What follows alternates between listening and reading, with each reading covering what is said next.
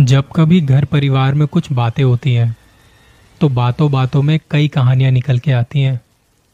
मेरे एक ताऊजी सोनीपत में रहते हैं। वो हरियाणा पुलिस में है। इस कहानी में उनके साथ उनके दो दोस्त भी हैं। ताऊजी के एक दोस्त जो बहुत स्पिरिचुअल इंसान है, भक्ति भाव वाले, जिस किसी को कभी कोई दिक्कत होती है, भूत प्रेत वाली दिक्कत, कोई बाधाएँ आती हैं तो लोग उनके पास जाते हैं। उन्हें सब स्वामी जी या बाबा जी कह के बोलते हैं, ताऊ जी के एक दूसरे दोस्त, जो उन्हीं की तरह पुलिस में है, उनकी ड्यूटी लगी रहती है। जैसे किसी मिनिस्टर के यहाँ, या कोई जब बाहर से आ जाता था तो वहाँ पे ड्यूटी लगती थी। तो ऐसे ही बातचीत चलती है। ताऊ जी बताते हैं कि मेरे एक दोस्त हैं, जिन्हें बाबा जी और स्वामी जी के नाम से जानते हैं सब। लोग ऐसा बताते हैं कि उनके पास कई सारी यक्षिणी हैं। मुझे तो खैर इस बारे में इतना पता नहीं, पर मैंने सुना है वहाँ लोगों से। अब यक्षिणी को अगर आपको समझाऊं तो जैसे आप जिन के बारे में जानते हैं, जानते होंगे मुझे लगता है तो आप नॉर्मल भाषा में ये मान लीजिए कि यक्षिणी जिन्नों के, जिन जो होते हैं, जिन्नों के फीमेल वर्जन होते हैं, उनके पास बहुत सारी ताकत होती है। वो आपको बना भी सकती है और बिगाड़ भी सकती है। वो शक्ति आपके आसपास ही रहती है। अगर आप सिद्धि पूरी कर लेते हैं, उसके बाद आप उन्हें अपने आसपास रखते हो। जैसे जिन के बारे में कहा जाता है, उन्हें खुश रखेंगे तो आपको आबाद कर देंगी। बहुत से लोग होते हैं जिन्हें कोई भूत प्रेत आता है तो ये यक्षिणी उनके अंदर जाके उस भूत प्रेत से बात करके किसी शरीर से उन्हें निकाल भी सकती हैं। तो ये सब बातें चल रही थी, और मेरे ताऊजी एक दिन ऐसे ही ड्यूटी पर थे।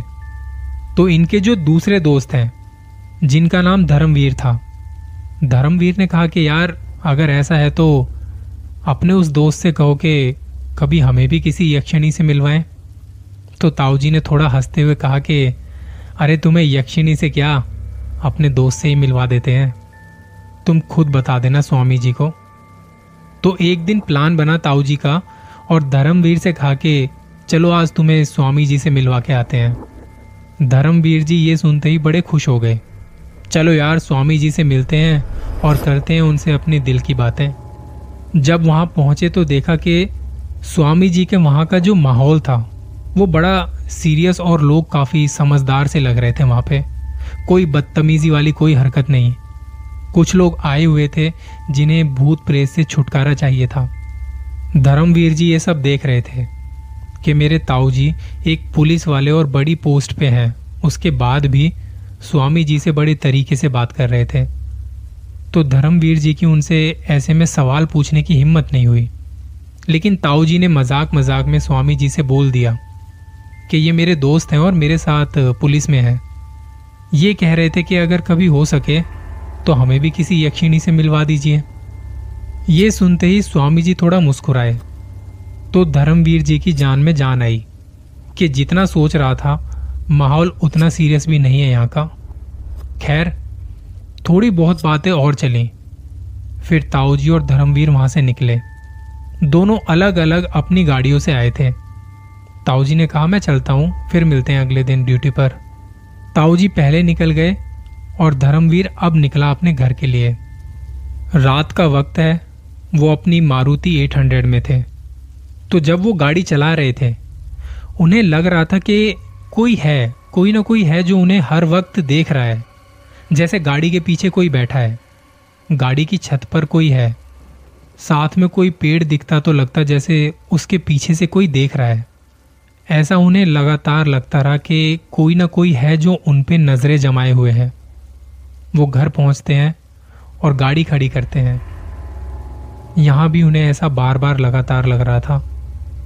धर्मवीर जी की ये सोचते सोचते हालत खराब हो गई कि कुछ तो गड़बड़ है। एक बार को तो लगा कि यार स्वामी जी ने कोई भूत वूत तो नहीं छोड़ दिया मेरे पीछे। थोड़ी देर दिमाग में यही सब चलने के बाद धर्मवीर ने सोचा कि चलो काम पे ध्यान लगाते हैं। ऐसे ही दो दिन बीत गए।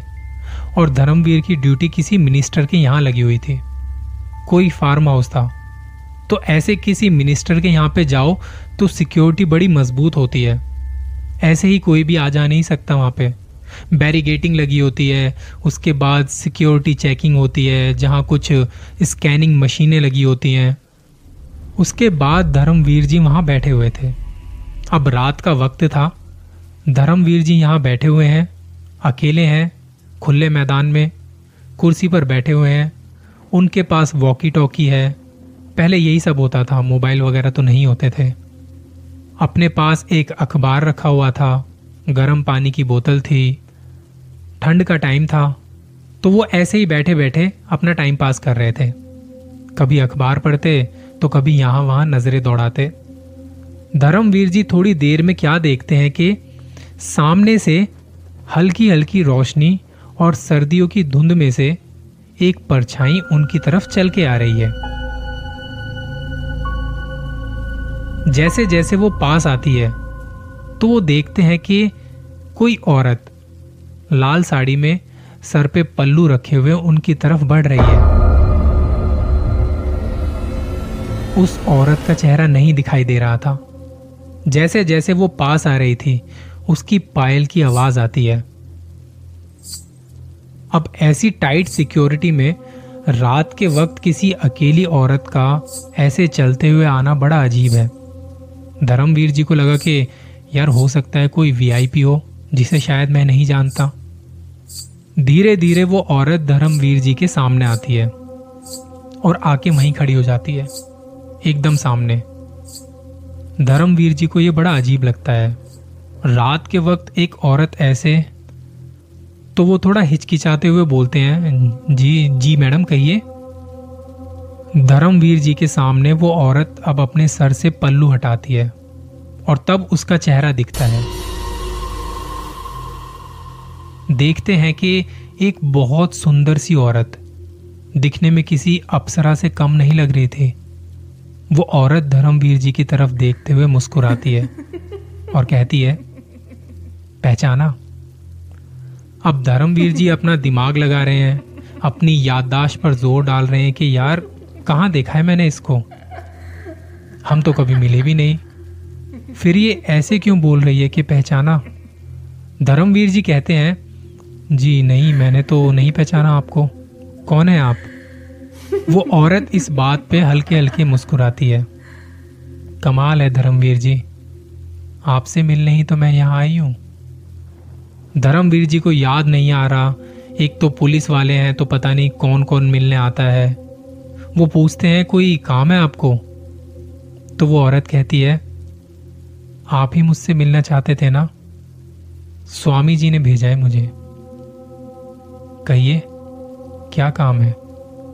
किस तरह आपकी मदद कर सकती हूँ? और ये कहते ही उस औरत ने एक कुर्सी पता नहीं कहाँ से खींची। और धर्मवीर जी के सामने बैठ गई। उनसे कह रही है कि बताइए क्या चाहते हैं आप?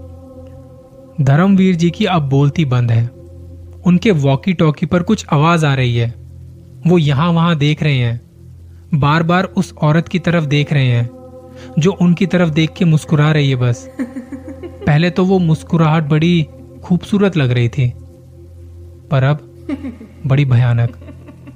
धर्मवीर जी कहते हैं जी, मैं तो कुछ नहीं चाहता, मैं तो बस ऐसे ही कह रहा था कि एक बार हमें भी मिलवा दें। और ये सुनते ही उस औरत की हँसी गायब। वो कहती है तो बस, ऐसे ही बुला रहे थे मुझे। जानते हो ना, क्या होता है जब कोई मुझे ऐसे ही बुलाता है? इसके बाद धर्मवीर जी की हालत खराब। वो उससे माफ़ी मांगने लगे। आप स्वामी जी को कहिएगा कि मुझसे गलती हो गई। और धर्मवीर जी वहाँ बैठे बैठे रो रहे थे। वो औरत ज़ोर ज़ोर से हंसना शुरू कर देती है। और फिर एकदम चुप। धर्मवीर जी के देखते देखते वो औरत वहाँ कुर्सी से उठी और जहाँ से वो आई थी वहीं धुंध में जाके कहीं गायब हो गई। धर्मवीर जी को संभलने में थोड़ा समय लगा। वो उठते हैं अपने वॉकी टॉकी पर बाहर सिक्योरिटी वालों से बोलते हैं। एक बात बताओ, तुम लोगों ने किसी को अंदर आने दिया था क्या? वहाँ से जवाब आता है कि नहीं, सर। हमने तो किसी को नहीं आने दिया। हम तो यहीं खड़े हैं, यहाँ कोई नज़र नहीं आया। धर्मवीर जी कहते हैं कि एक औरत आई थी अभी अंदर। मुझसे बात करके गई है। वो लोग कहते हैं कि हमारे सामने यहाँ कोई अंदर नहीं गया। धर्मवीर जी को समझ नहीं आ रहा कि जो हुआ था वो सच था या कोई मेरे साथ मज़ाक कर रहा है। खैर किसी ना किसी तरह रात बीती। सुबह ड्यूटी करके वो अपने घर जा रहे थे और उनके पास मेरे ताऊ जी का फ़ोन आता है। ताऊ जी बोलते हैं, धर्मवीर भाई, सुबह सुबह मेरे पास स्वामी जी का फ़ोन आया था। वो कह रहे थे कि आप मिल लिए, हो गया आपका काम। धर्मवीर जी अगले दिन स्वामी जी के पास गए, अपने किए के लिए माफ़ी मांगी। मुझसे गलती हो गई। मैं मज़ाक में भी अब ऐसी बातें नहीं करूँगा किसी से। ये कह के जैसे ही धर्मवीर जी बाहर आए तो उन्हें एक परछाई नज़र आई और हँसी की आवाज़ के साथ एक हवा का झोंका उनसे टकराया और वो खुद को संभालते हुए वहाँ से निकल गए। ये थी कहानी यक्षिणी की। कहानी कैसी लगी, ज़रूर बताना। जल्दी मिलूँगा किसी और कहानी के साथ। और हाँ अपना ख्याल रखिए।